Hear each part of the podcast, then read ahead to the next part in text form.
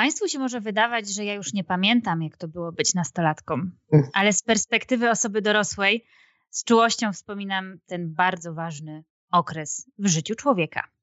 Niemniej współcześni nastolatkowie a także dzieci. Oprócz wyzwań związanych z umiejętnościami społecznymi, budowaniem tożsamości, samooceny, dynamicznym kształtowaniem i rozwijaniem bliskich relacji, poznawaniem i błądzeniem we własnej emocjonalności czy angażowaniu się w wyzwania edukacyjne, mierzą się jeszcze z pandemią.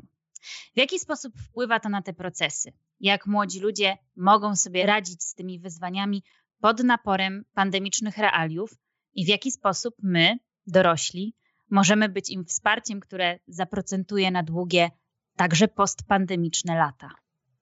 Na te i wiele pytań odpowie mój i Państwa dzisiejszy gość, psycholog, certyfikowany psychoterapeuta poznawczo-behawioralny, który w swojej pracy wykorzystuje także techniki terapii e, dialektyczno-behawioralnej oraz akceptacji i zaangażowania, terapeuta z Kliniki Terapii Poznawczo-Behawioralnej Uniwersytetu SWPS, Artur Gębka. Witaj Arturze. Dzień dobry, Joanno. Witam Państwa na dzisiejszym spotkaniu. Ja nazywam się Joanna Gutral, również jestem psycholożką i psychoterapeutką poznawczo-behawioralną, a to jest kolejna odsłona ABC Psychoterapii realizowanego w ramach strefy Psyche Uniwersytetu SWPS. Już od teraz na oknie czatu e, mogą Państwo zadawać pytania skierowane do naszego eksperta, do czego szczególnie zachęcam tych, którzy zdecydowali się wziąć udział w tym spotkaniu na żywo. Arturze, Zdalne nauczanie, brak możliwości spotkania z kolegami z klasy, wiele hmm. godzin spędzanych przed ekranem komputera i niepewność chociażby mm, do, co, o to, jak przygotuje się do egzaminów, jak będzie wyglądał świat w mhm. marcu, w styczniu. E, o to, z czym mierzą się najmłodsi e, uczniowie, ale także nastolatkowie. Jakie mhm. problemy zgłaszają twoi nastoletni pacjenci, pacjentki? Mhm. E, to myślę ważne pytanie, jak to wpływa, i od razu bym zaznaczył, że jest to bardzo zróżnicowane. Czasem nam się pojawia taka myśl, że skoro jest pandemia, izolacja, to dla wszystkich e, jakby jest to moment trudniejszy do przeżywania. A niekoniecznie tak bywa. Są nastolatki, które e, doznawały przemocy rówieśniczej i ta izolacja mm, dała im pewnego rodzaju oddech. E, są nastolatki, które borykały się z takimi trudnościami związanymi z lękiem społecznym, e, czyli bały się na przykład oceny innych osób, jak one zareagują na ich wypowiedź, e, na ich zachowanie. I one również doznały pewnej ulgi.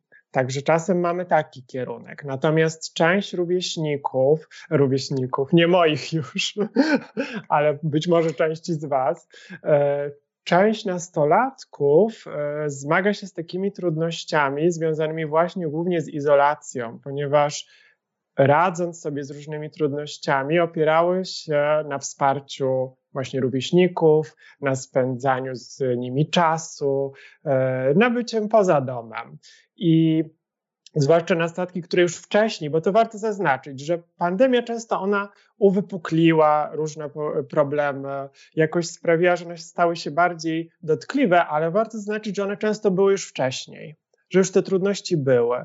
I na przykład, jeżeli jakiś nastolatek zmagał się z epizodem depresji, miał obniżony nastrój, a Mm, jak wiele metod terapeutycznych podkreśla, tutaj ważna jest aktywizacja, e, doznawanie przyjemności, no to rzeczywiście może być mu trudniej. I to rzeczywiście nastolatki w gabinetach zgłaszały, że miały taką trudność jak tutaj to sobie teraz na nowo ułożyć, jak sobie z tym poradzić. Też wiemy, że często e, w tym, zwłaszcza w pierwszej, w takiej fali, był utrudniony dostęp do specjalistów, prawda? Nie można było się z nimi spotykać.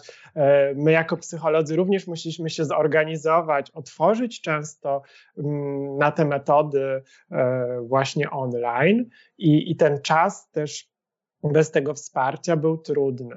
Część nastolatków mówi e, i to nawet już zostały przeprowadzone różne badania o zwiększonej liczbie przemocy też w domu, która, która się pojawiła. Była, ale przez to, że nie można się teraz tak izolować, to te napięcia rosły i to się pojawiało. Także możemy tutaj zauważyć że rozkładało się to w bardzo różnych kierunkach. Mhm. Padło pytanie o to, jak mhm. wspierać na przykład osoby nastoletnie, które doświadczały depresji także przed pandemią, ale w tym okresie pandemicznym straciły takie możliwości e, i techniki radzenia sobie z, różnymi, z różnymi objawami wynikającymi z choroby. z choroby. Wspomniałeś o tej aktywizacji behawioralnej. No, mhm. Mamy pozamykane e, e, siłownie, mamy różnego rodzaju ograniczenia dotyczące przemieszczania się. No, to może nam utrudniać pewne sposoby radzenia sobie, które mm. wcześniej działały. Jak możemy sobie mm. zarówno radzić, jak i wspierać takich nastolatków z doświadczeniem depresji? Mm-hmm.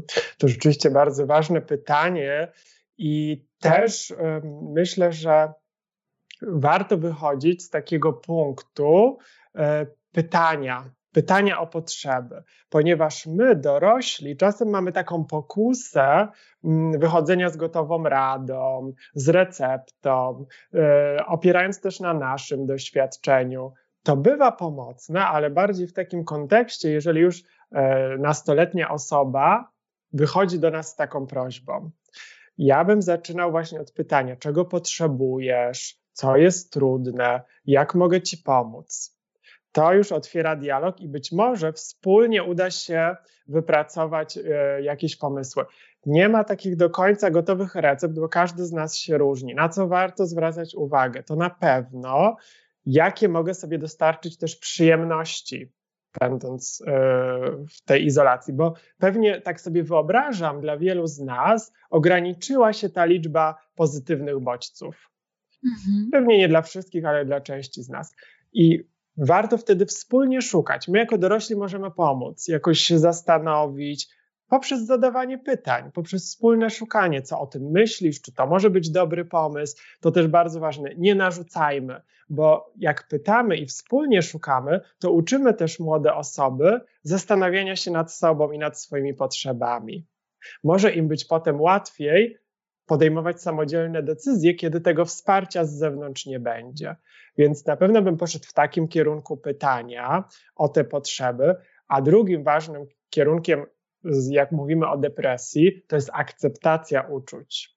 Bo często depresja wynika w dużej mierze, to jest, tam jest pustka albo takie odcięcie od emocji, bo my czasem mamy taki, taką myśl, że depresja to jest smutek to nie do końca y, jest, tam jest też dużo smutku, ale nie zawsze to o to chodzi, bo tam są takie jakby negatywne myśli o sobie, które sprawiają, że te uczucia często są silniejsze. Jak my po, tak jakby akceptujemy, że może ci być ciężko, że to jest trudne, że wspólnie się zastanowimy, ale malutkimi krokami, to może też przynieść ulgę. Jest taka metafora, która mi czasem pomaga wyjaśnić taki stan w depresji, że jak jest góra naczyń w zlewie, no to często osoba, y, jak ma taki obniżony nastrój czy stan depresyjny, to umyje jeden talerz i myśli sobie, o Boże, jeszcze ta góra, nic mi nie wychodzi, jestem beznadziejny. I takie myśli bardzo są e, oceniające nas negatywnie. A jak zacznie zauważać, że o, udało mi się coś, czyli też docenienie wysiłku, że nawet z naszej perspektywy być może mała rzecz, ale że osoba próbuje i my to zauważamy jako dorośli, też może być bardzo pomocne w tym kontekście. Arturze, zanim weszliśmy na e, antenę, to zastanawialiśmy się, kto będzie e, tutaj z nami współuczestniczył w tym mhm. webinarze. Zastanawialiśmy się, czy to będą rodzice, opiekunowie, nauczyciele, nastolatki, dzieci i okazało się, że mamy wszystkich, więc no będziemy. Ja. E, tak, ja też się z tego bardzo cieszę, dlatego też jakoś chciałam naszych widzów uprzedzić, że spróbujemy znaleźć odpowiedź e, na, na każdą z perspektyw. E, mhm. Artur pracuje z dziećmi, z młodzieżą i z dorosłymi, więc mamy do tego najlepszego eksperta, jakiego moglibyśmy sobie wymarzyć. No i właśnie, zacznijmy od pytania od naszej nastoletniej Wicki, która mhm. mówi o tym, że no, ma niewielkie doświadczenie, ale czy jest jakiś sposób, w który ona jako koleżanka koleżanka mogłaby wspierać osoby, które doświadczają trudnych emocji związanych e, z e, pandemią, na przykład obniżonego nastroju, na przykład trudności w motywacji do pracy, gdzie taki nastolatek niepokoi się mhm. o bliskie sobie osoby. Mhm.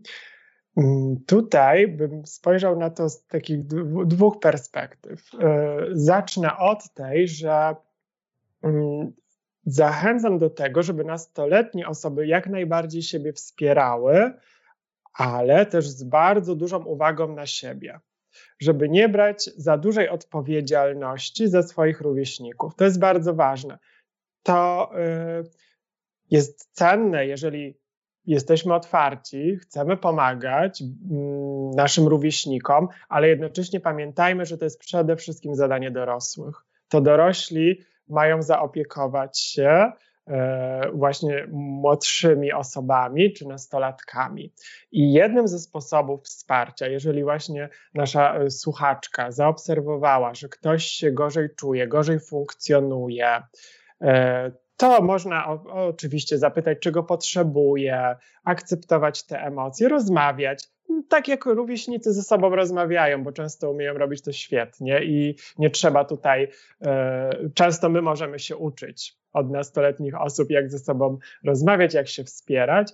Natomiast myślę, żeby też się zastanowić, czy jest jakiś dorosły, który mógłby być, zostać zaangażowany w to, zwłaszcza jeżeli rówieśnik na przykład zgłasza myśli samobójcze.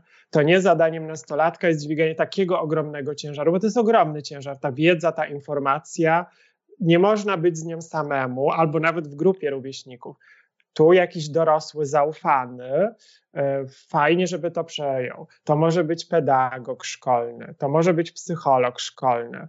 E, są telefony zaufania dla dzieci i młodzieży. Tak? Można zadzwonić, poradzić się też w tej konkretnej sytuacji, bo nie chcę jakby dawać jednej recepty, bo jest wiele, wiele różnorodnych sytuacji, natomiast warto, żeby zaangażować w to rodzica, czyli nastolatek jakby jest tym nastolatkiem, może wysłuchać, może wesprzeć, może zaproponować jakieś spędzenie czasu, ale żeby nie brał całego ciężaru na siebie. Prawda jest też taka, że jeżeli weźmiemy ten ciężar na siebie, trudno nam będzie e, zadbać o tę drugą osobę, jeżeli Dokładnie. nadmiernie obciążymy e, mhm. siebie samych i ważne jest sięganie po, wsparcia, po wsparcie e, osób dorosłych, no ale mamy też rodziców młodszych, na, na przykład mhm. dzieci w klasach 1-3 i właśnie pada pytanie od jednego z takich rodziców, co ja mogę zrobić dla dziecka w klasie 1-3, które przeżywa trudne emocje, wprost mówi, że tęskni za kolegami, koleżankami, że nie chce siedzieć w domu, że chce iść do szkoły, że chce się bawić, chce korzystać z zajęć, które e, dawały mu dużo radości. Mhm. Jak możemy radzić sobie z takimi emocjami u najmłodszych? Mhm. Tak sobie myślę o tej grupie. E, no, z, taką, z taką też refleksją, że to jest taki czas, bardzo trudny. Jak mamy te 7-10 lat, to mamy mnóstwo wyzwań psychologii to się mówi takich rozwojowych. I tu się pojawia chociażby to, że się ustawia na nowo w grupie. Tak? I jak teraz nie możemy się ustawiać w tej grupie, bo nie mamy dostępu tak do rówieśników, to to jest bardzo trudne. Często te role się rozkładają. E, drugim ważnym aspektem jest to, że dzieci w tym wieku bardzo potrzebują ruchu.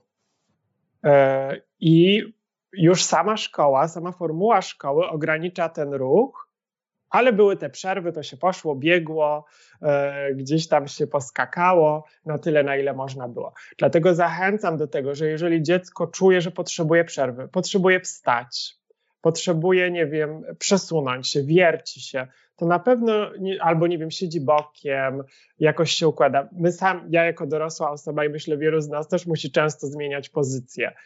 E, pozwólmy dziecku na to. Niech ono zmienia pozycję, niech wstanie, niech się przejdzie, niech, niech ma ten odpoczynek, bo jakby te przerwy, nawet jeśli są, one są pewnie mniej aktywne. Jak dziecko chce się wyskakać, spróbujmy zapewnić mu ten ruch. E, pomysłów można mieć wiele, to już zapewniam kreatywność rodziców.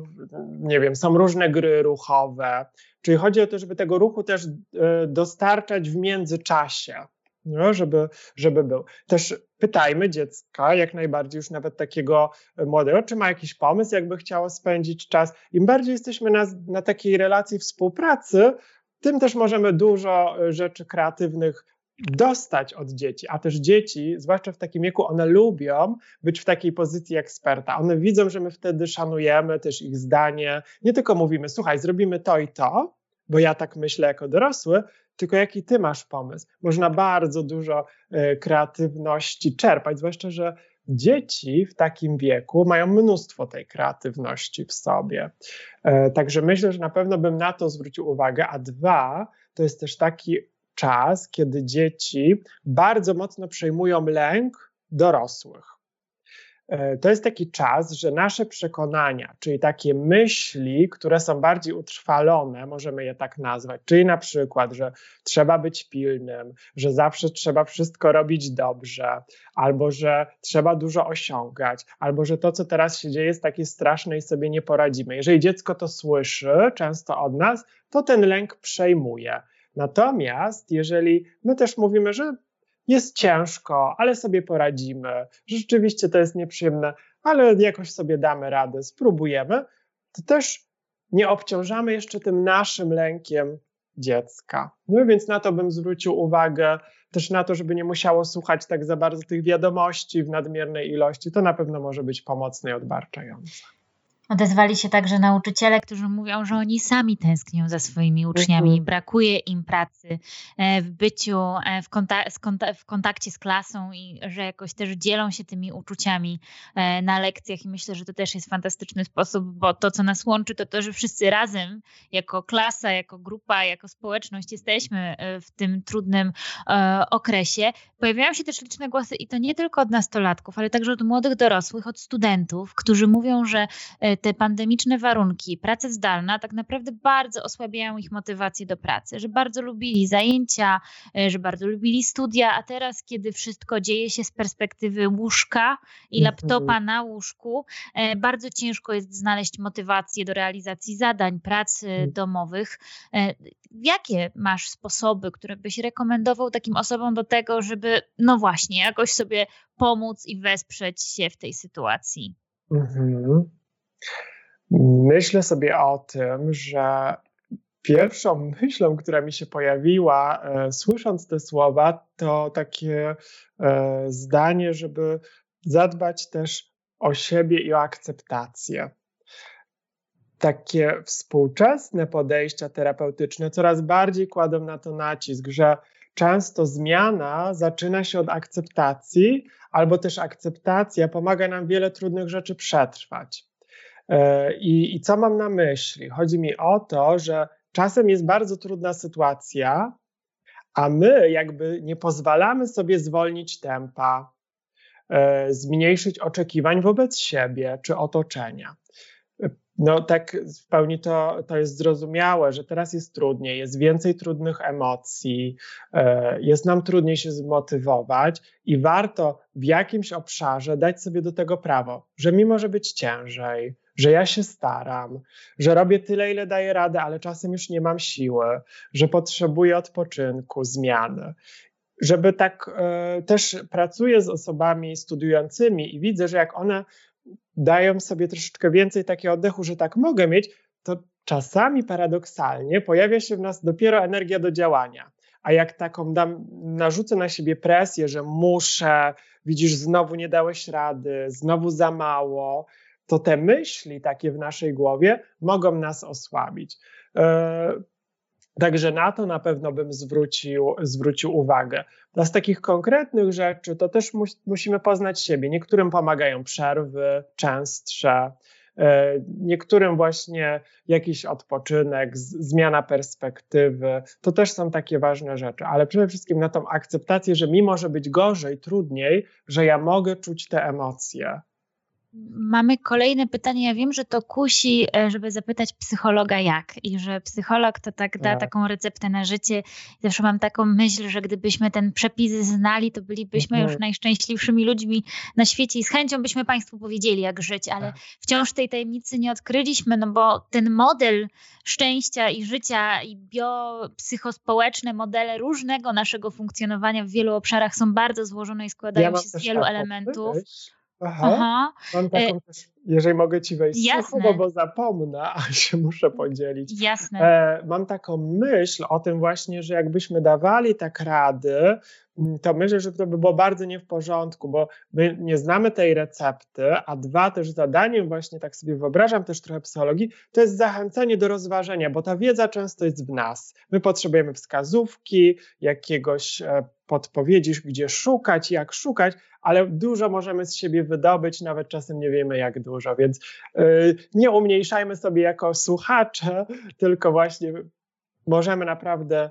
dużo, dużo wykreować. Mhm. Zatem, jeżeli nasi słuchacze są ekspertami od swojego życia, a my znamy techniki, e, które służą e, temu, aby móc sobie to życie poprawiać najlepiej, jak to jest możliwe w danych warunkach. Jakie masz rekomendacje dla osób, które zmagają się z brakiem motywacji w związku ze zdalnym nauczaniem, które zmagają się z takim poczuciem samotności, no bo są gdzieś odseparowane, odizolowane od swojej grupy mhm. rówieśniczej, które zmagają się z obniżonym nastrojem. Oczywiście jest to kwestia eksperymentu, co do mnie najbardziej pasuje, co w moim przypadku się najlepiej sprawdza, ale gdybyśmy mogli zaproponować kilka rozwiązań.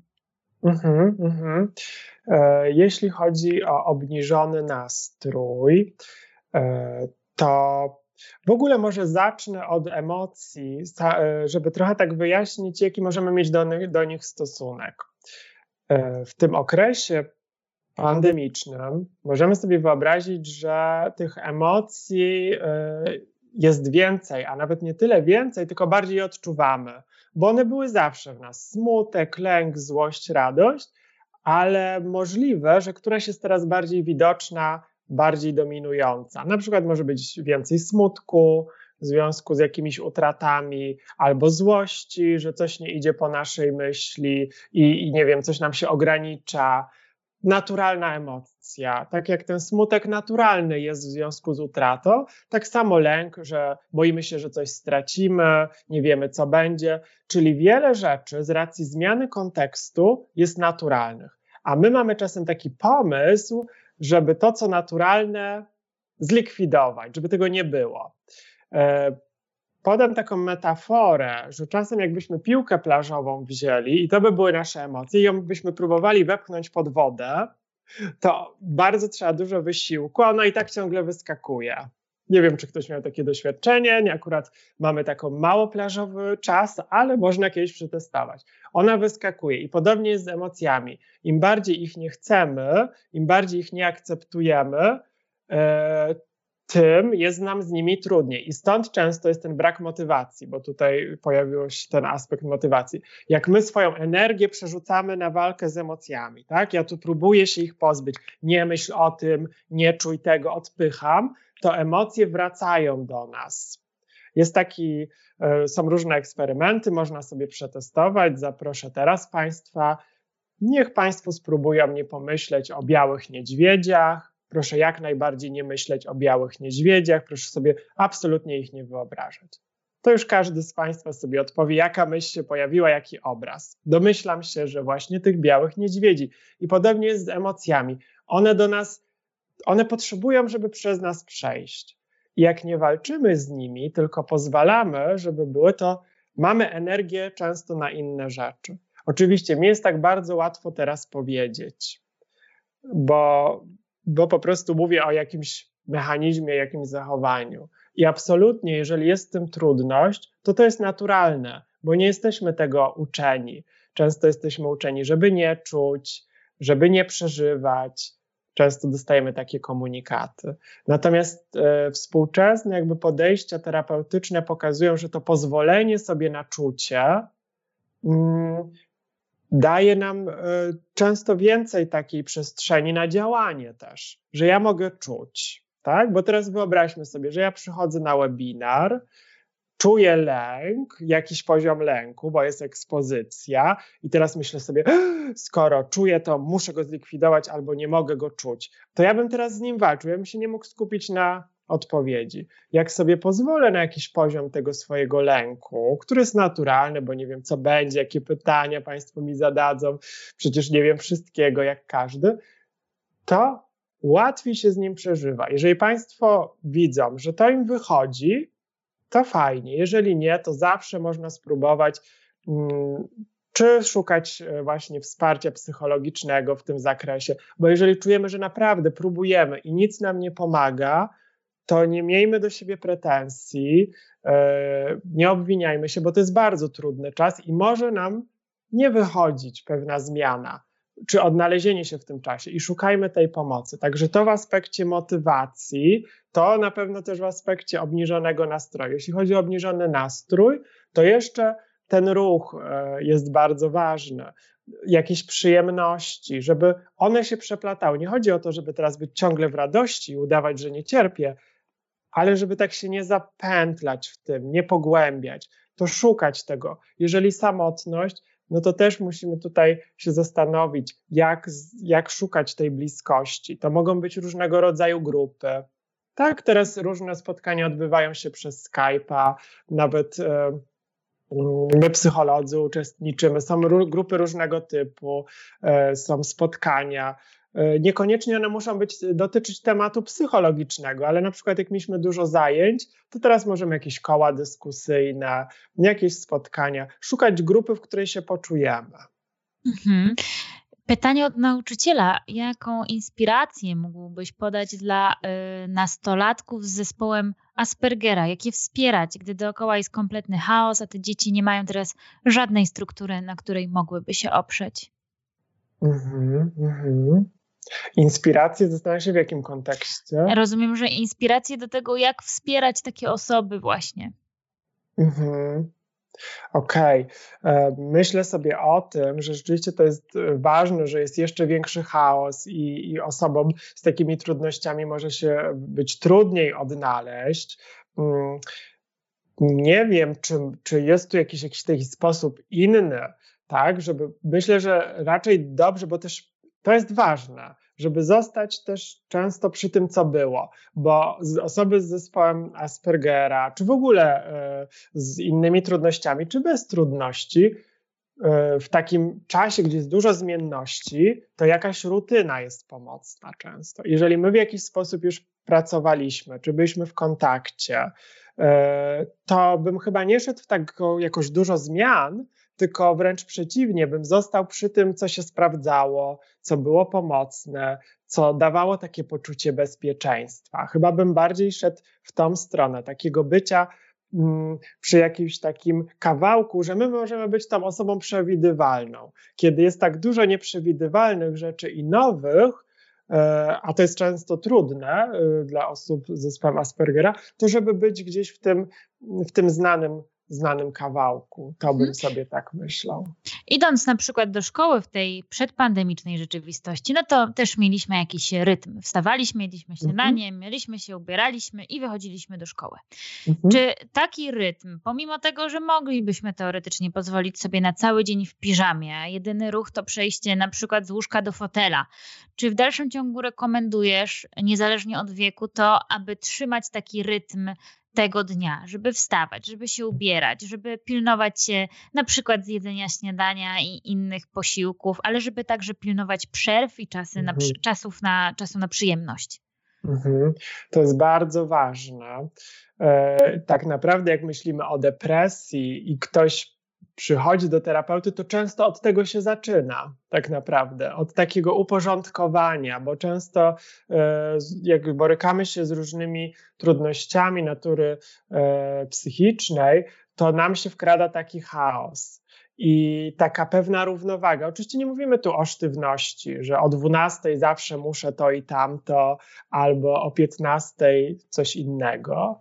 Natomiast pewien właśnie rytm, może być bardzo pomocny, może dać nam jakieś poczucie, e, może nie lubię tego słowa, ale kontroli, e, gdzieś jest e, blisko, tak, że możemy się w tym odnaleźć. Więc jak najbardziej rekomenduję próbę takiego bycia w rytmie. Jednocześnie zaznaczę, że jeżeli czasem wypadniemy z tego rytmu, bo będzie gorszy dzień, bo jakoś będzie nam ciężej, to też się nie obwiniajmy. To naturalne, że może być nam ten rytm ciężej utrzymać. To, co jest ważne, też w takim obniżonym nastroju. My mamy czasem takie myślenie, że wychodzi, wychodzi, nie wyszło jeden raz, no to już bez sensu nie próbuję. Myślę, że warto na to zwrócić uwagę. Jeżeli nie wyszło, w porządku, nie udało się, mamy prawo do błędu, dawajmy sobie to prawo, każdy z nas się myli. Następnego dnia próbujemy znowu. Jak nie wyszło, albo wyszło w jakimś zakresie, bo to rzadko tak naprawdę nie wychodzi po całości, tylko w jakimś kawałku, a my czasem to oceniamy, że to nie wyszło nic. E, mamy taką czasem myśl. E, to jak najbardziej myślę, wracajmy, szukajmy przyjemności, doceniajmy się też za wysiłki. Mhm rozgorzała na naszym czacie dyskusja y, o taką politykę kamerkową. To znaczy, no, idąc do szkoły, e, mhm. mamy pewne zasady, wiemy, jaki nie wiem, strój czy mundurek powinniśmy nosić, czego wolno, czego nie wolno. Nagle przechodzimy na nauczanie zdalne, mhm. no i pojawiają się różne myśli dotyczące włączonej kamery. Z jednej strony y, nauczyciele mówią, że no, jakoś jest to ważne, żeby widzieć też ucznia nie w mhm. kontekście tylko kontroli, ale takiego bycia w kontakcie i sprawdzania, co u niego, jak on wygląda, jak się miewa. E, z drugiej strony y, mamy też takie myśli, że y, no, uczeń jest w jakichś warunkach, w których nie byłby w normalnym nauczaniu i to może wiązać się ze wstydem, z no. brakiem warunków do intymnej pracy i włączenia y, na przykład kamery w komputerze. Jakie są Twoje opinie? Włączać, tej, włączać te kamery, nie włączać, pozwalać uczniom pracować z wyłączoną kamerą, czy jednak zmuszać do włączania tej kamery? Gdzie tu są granice jakiejś prywatności? Mm -hmm, To niełatwe pytanie, e, natomiast tak bym się nad nim zastanowił. Myślę o tym, że z perspektywy mnie, jako osoby prowadzącej coś, to wyobrażam sobie, że znacznie łatwiej mi widzieć, tak? Bo mogę zareagować, mogę. E, mam, mam też właśnie ten kontakt. E, myślę, że też w pełni tutaj rozumiem nauczycieli, bo sam czasem prowadzę szkolenia, jakieś rzeczy online jakby były same czarne kamerki, to to może być też frustrujące, może być, czujemy taki większy ciężar, jakbyśmy mówili, y, no właśnie, do jakiejś przestrzeni. Z drugiej strony, jeżeli mm, dziecko nie chce, to warto się zastanowić, z czego to wynika, bo zawsze zachowanie ma jakąś swoją funkcję której my nie zawsze znamy. Jeżeli jest taka możliwość, to ja zachęcam, na przykład jakieś dziecko często ma wyłączoną albo od początku, to jeżeli jest możliwość, czy psycholog, czy pedagog, czy wychowawca, żeby się skontaktował, z czym związana jest ta trudność, bo być może znajdzie się rozwiązanie. Tak sobie wyobrażam, to już mój pomysł, że na przykład jak ktoś ma, nie wiem, nie, myśli, że ma nieładnie w domu, bo to jest oczywiście ocena subiektywna, no to są te różne tła i tak dalej. Czyli rozwiązań jest, yy, są, są techniczne rozwiązania. Natomiast pytanie, co jest przyczyną, tak? Czego to, to dziecko się obawia, z czego to wynika. E, jak najbardziej myślę, że warto wtedy się kontaktować. Oczywiście wyobrażam sobie, że jak jest wielu uczniów, to nie zawsze jest łatwo to zorganizować. Natomiast na ile to możliwe, to bym próbował iść w takim kierunku, żeby oczywiście nie na forum klasy o to pytać, ale jakoś indywidualnie szukać dojścia, co się takiego dzieje, bo nauczyciel może nie wiedzieć, czy ten uczeń uczestniczy, te, także te obawy są zrozumiałe. Mhm. E, była taka tendencja e, przed e, pandemią, i ja też pamiętam takie słowa jeszcze, mimo tego, że gdzieś byłam nastolatką w okresie, kiedy ten internet i komputer nie był aż tak szeroko dostępny, że od tego komputera to ci oczy wypali, mózg ci się zlasuje, tylko byś przed tym komputerem siedziała i siedziała. No i ja tak się zastanawiam, no dobra, no ale teraz w zasadzie siedzenie przed komputerem stało się e, pożądane. Pojawiają się na naszym forum pytania o to, czy na przykład nauka zdalna nie będzie sprzyjała uzależnieniu od komputera. No i w zasadzie teraz, jeżeli mhm. uczeń spędza czas w szkole, a do, w szkole zdalnej, czyli przed mhm. komputerem, a zazwyczaj mieliśmy taką umowę, że no dobra, po szkole to możesz sobie korzystać z tego komputera i na przykład pograć w gry. No więc on teraz tak naprawdę czasami od tego komputera w ogóle nie wstaje, tylko przyłącza mhm. się po lekcjach po, od razu na, na grę. Czy to może w pewien sposób sprzyjać na przykład uzależnieniom od internetu, od komputera, od technologii tam zawartej, w tym od gier komputerowych. E, no ale z drugiej strony też przecież ten komputer stał się takim źródłem naszych relacji, interakcji z innymi. Możemy połączyć się na czacie, pogadać w czasie grania w gry, możemy urządzić sobie mini spotkanie z kolegami, koleżankami. Znowu pytanie trochę z kategorii jak Jak to wyważyć, jak to wymierzyć? E, czy powinniśmy się obawiać o to uzależnienie, czy jednak dać szansę na spotkanie, na przyjemność płynącą z używania tego komputera? Mm -hmm. Myślę sobie o tym, że w ogóle taki kontekst, że coś nas tak e, jest taką czynnością, którą bardzo jesteśmy, powtarzamy blisko, prawda? To często ma taki czynnik regulacji emocji. E, co to znaczy? Że na przykład jak czuję silny smutek, albo silną złość, albo silny lęk i nie umiem trochę inaczej sobie z nim poradzić, bo nie zostałem nauczony jako to dziecko czy nastolatek, e, a otoczenie mi, mnie w tym nie potrafi po prostu wesprzeć, to ja szukam sposobu. I różne dzieci szukają różnych sposobów. Regulować emocje możemy w różny sposób, poprzez akceptowanie, uczenie się akceptacji do nich, poprzez właśnie takie przyjemności, nazywanie swoich myśli. Są różne sposoby. Są też takie prostsze sposoby, jak siłownia, sport, czy granie w komputer, e, czy, czy właśnie jakiś wysiłek fizyczny, na przykład przy złości.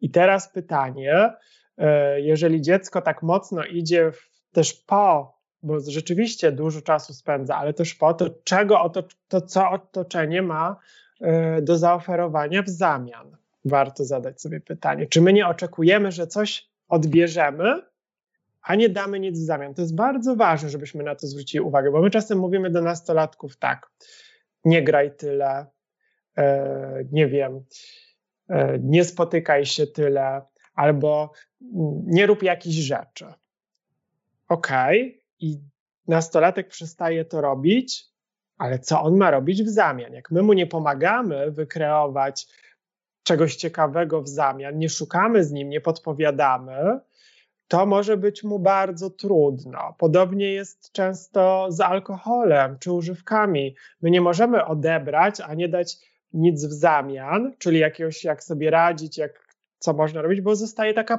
pusta przestrzeń, pustka, jeżeli dużo czasu to zajmowało. Więc podobnie myślę z tym mm, tematem spędzania czasu przed komputerem. Musimy się zastanowić, co my dorośli oferujemy w zamian. I tak jak tutaj bardzo ważne, co zaznaczyłaś, my też musimy się zastanowić i porozmawiać, jaką funkcję ma bycie w tym świecie e, internetowym, bo możliwe, że nastolatek ma tam rówieśników i że to jest jedyna możliwa forma komunikacji z nimi i być może to jest jedyna forma na ten moment, która pozwala mu ten czas przetrwać, bo na przykład tak dużo rzeczy dzieje się w rodzinie trudnych. No a jaka funkcja spędzania tego czasu w internecie powinna nas jakoś zaniepokoić, że być może to nie jest słuszna funkcja? Mhm, mhm.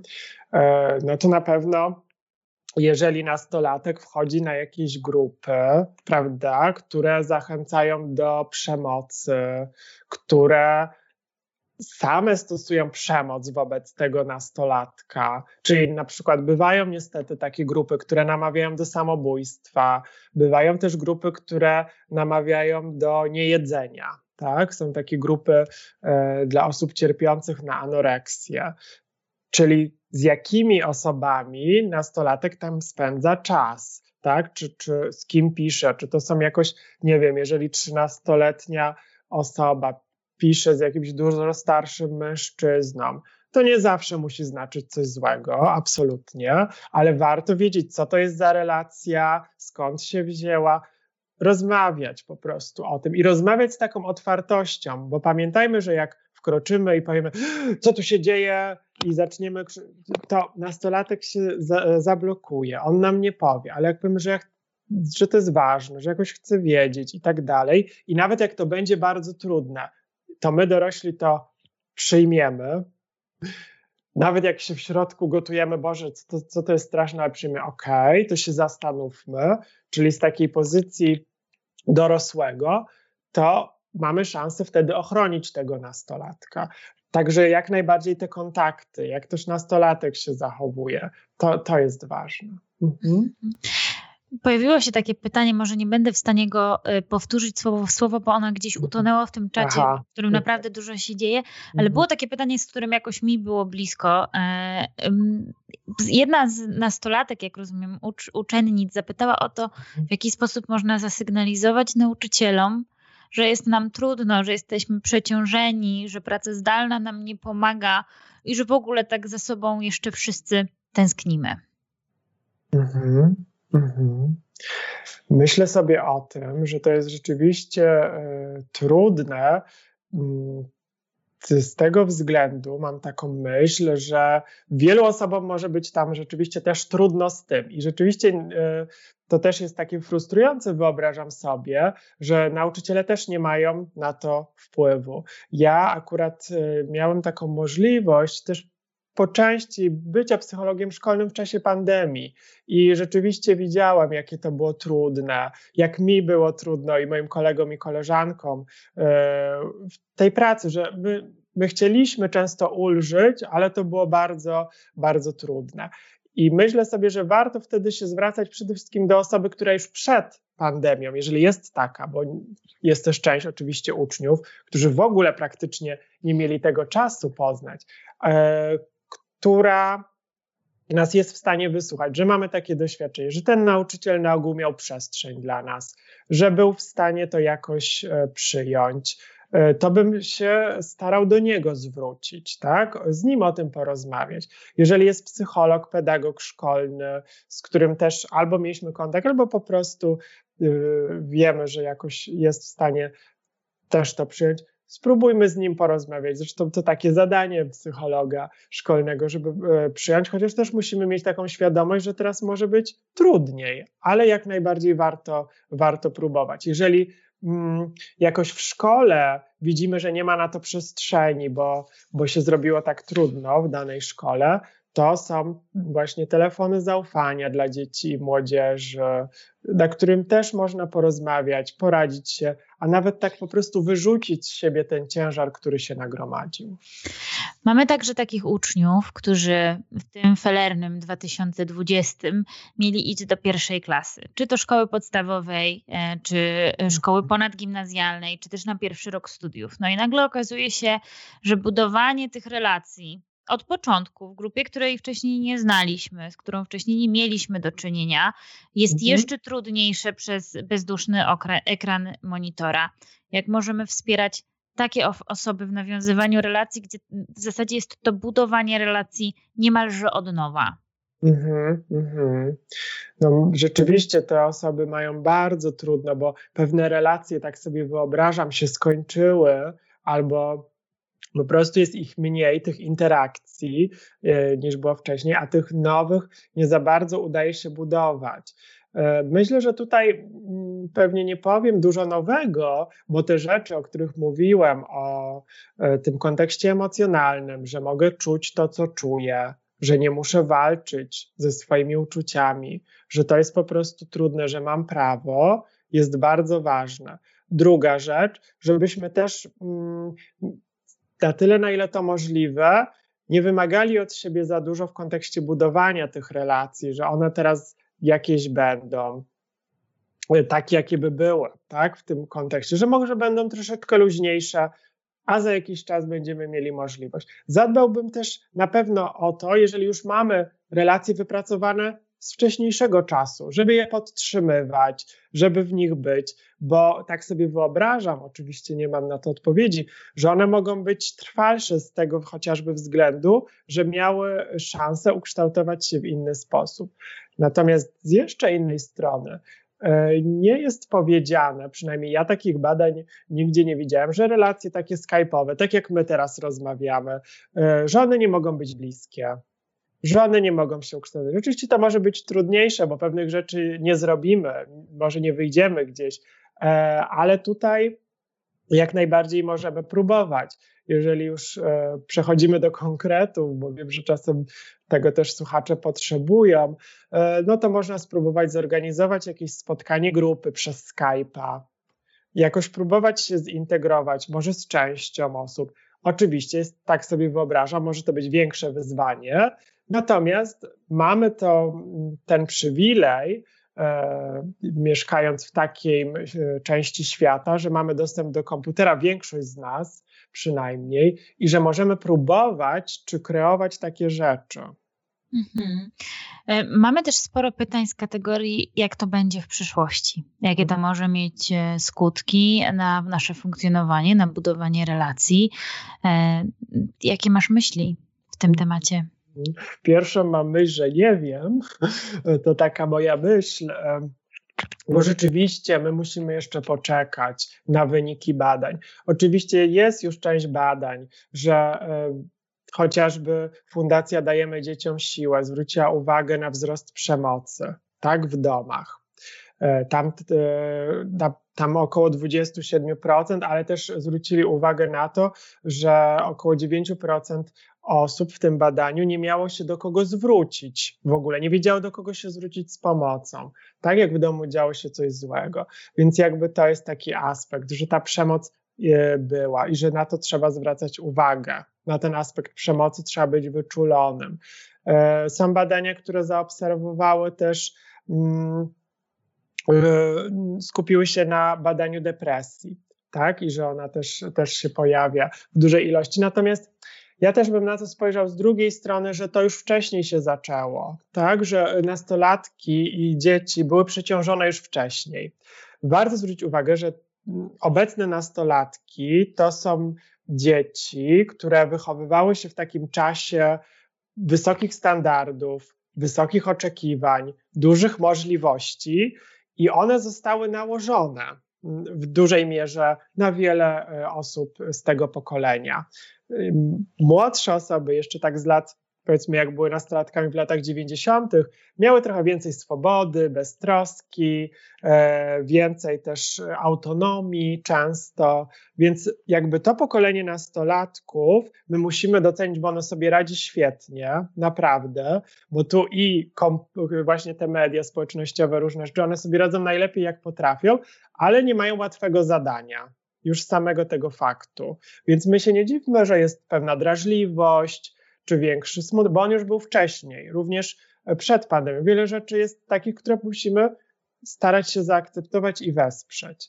E, natomiast e, jeżeli myślimy o tej przyszłości, to tak naprawdę wiele zależy od nas, jak my będziemy w tej teraźniejszości się zachowywać, jakie my będziemy przekazy dawać, jak my będziemy wspierać młodzież, bo Pamiętajmy, że my nie jesteśmy bezradni. My tworzymy jakieś grupy mniejsze, większe i poprzez te rzeczy, o których dzisiaj rozmawiamy, jak wspierać, jak się troszczyć, my naprawdę możemy wiele osób uchronić.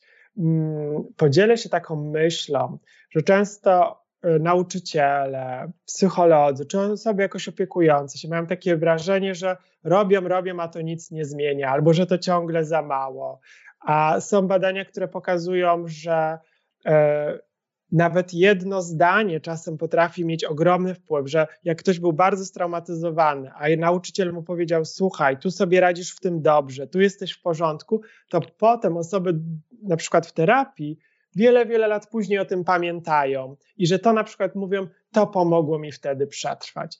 Więc naprawdę nie umniejszajmy sobie, te nasze wysiłki wiele mogą. Są też badania, które mówią, że na przykład obecność pół roku jakiejś osoby troskliwej, która potrafi dobrym słowem jakoś wesprzeć czy zachowaniem, zmniejsza ryzyko depresji na przykład w przyszłości, jeżeli to jest w stosunku do, do dziecka czy jakiegoś młodszego nastolatka. Także oczywiście lęk jest duży, co to będzie, jak to będzie, ale te nasze działania, które codziennie nauczyciele z wielkim wysiłkiem, psycholodzy i w ogóle wszystkie grupy e, robią, one naprawdę mają znaczenie dla dzieci i młodzieży.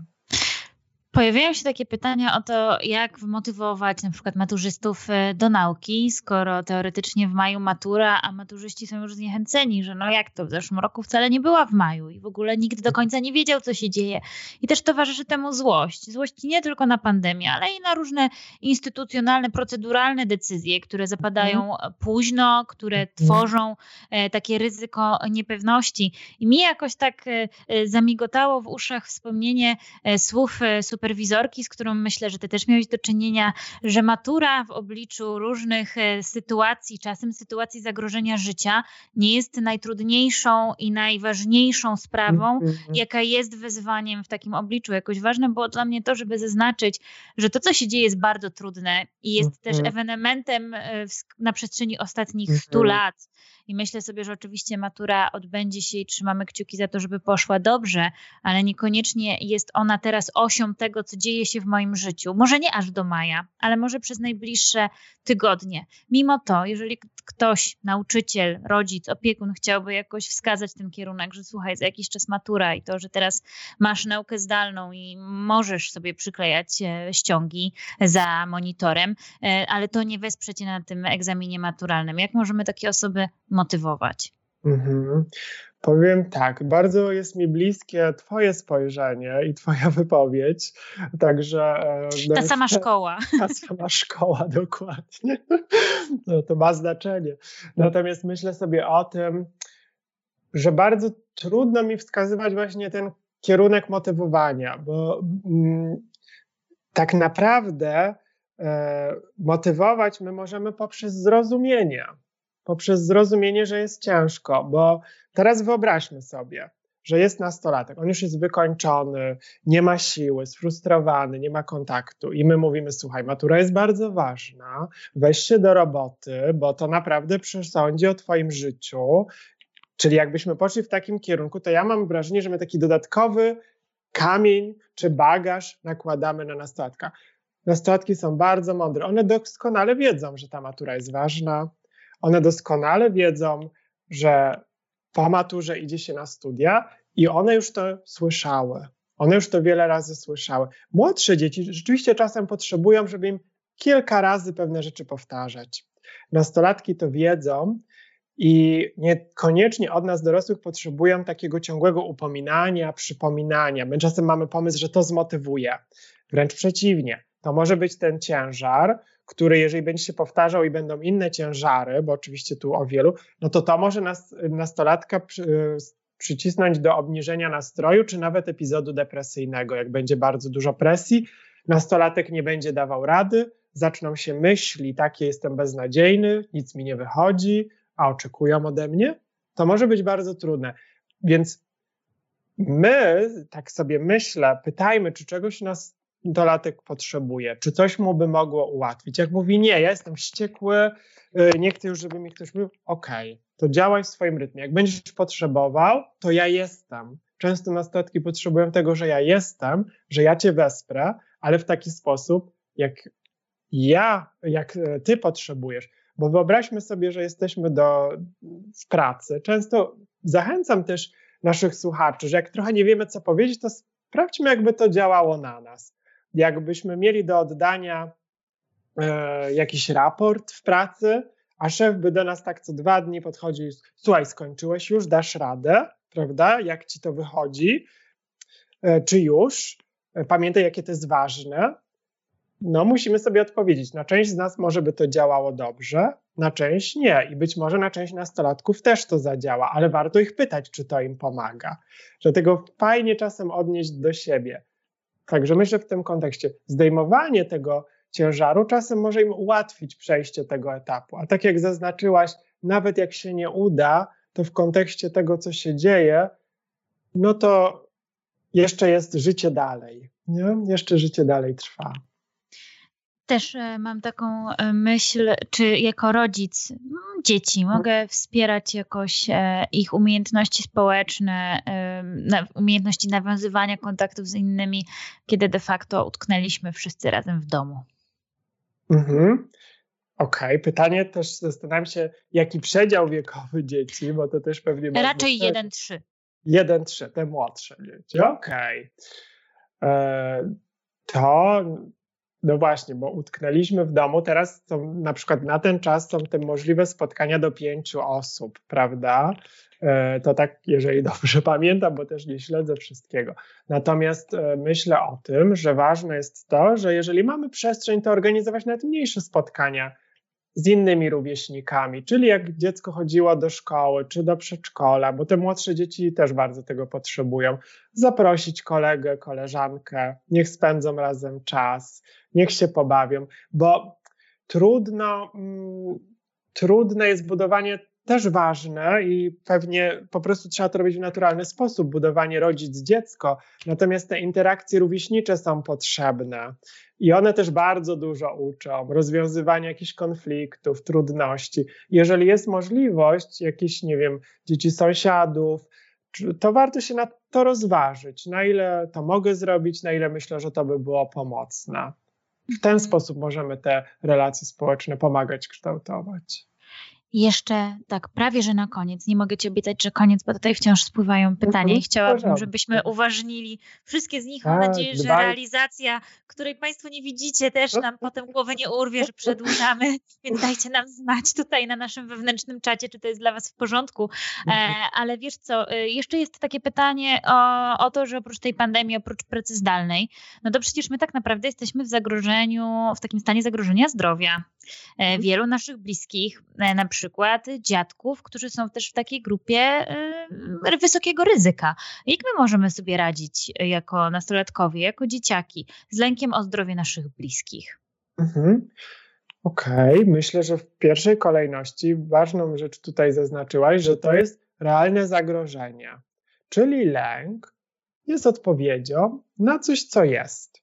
Czyli to, że go czuję, nie mówi nic złego o mnie. Nie mówi o tym, że nie wiem, sobie nie radzę, bo czasem takie myśli wpadają, albo że nie umiem sobie, czasem takie pomysły są, że nie umiem sobie radzić z emocjami, bo je czuję mocno.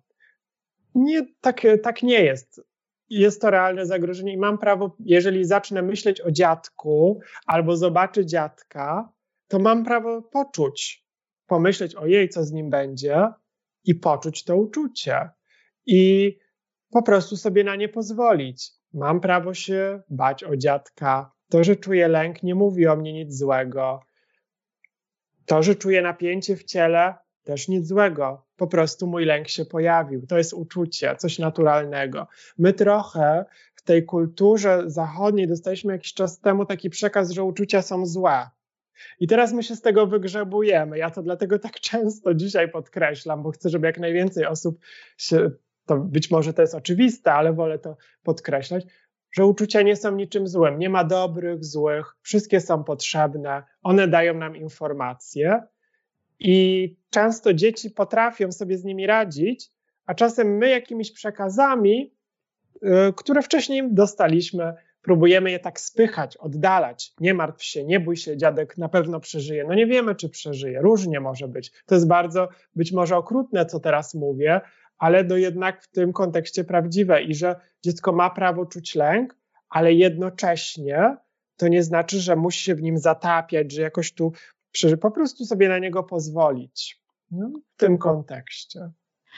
No i tak na samo zakończenie pomyślałam sobie jeszcze, że y, rozmawialiśmy o y, tym, jak rodzice mogą wspierać dzieci, ale też tak y, wydaje mi się, i czytając tutaj na czacie, też mam takie wrażenie, że y, ci rodzice też potrzebują wsparcia, bo oprócz tego, że wspierają swoje dzieci w różnych wyzwaniach szkolnych, no to jeszcze samodzielnie pracują, czasem zdalnie, czasem trudno jest pomieścić wszystkich e, w jednym pomieszczeniu, czasem ciężko jest zorganizować wystarczającą ilość sprzętu do realizacji mhm. tej nauki, tej pracy pracy, jak my jako rodzic możemy zadbać o siebie w tym trudnym czasie, żeby móc też mieć siłę wspierać nasze dzieci?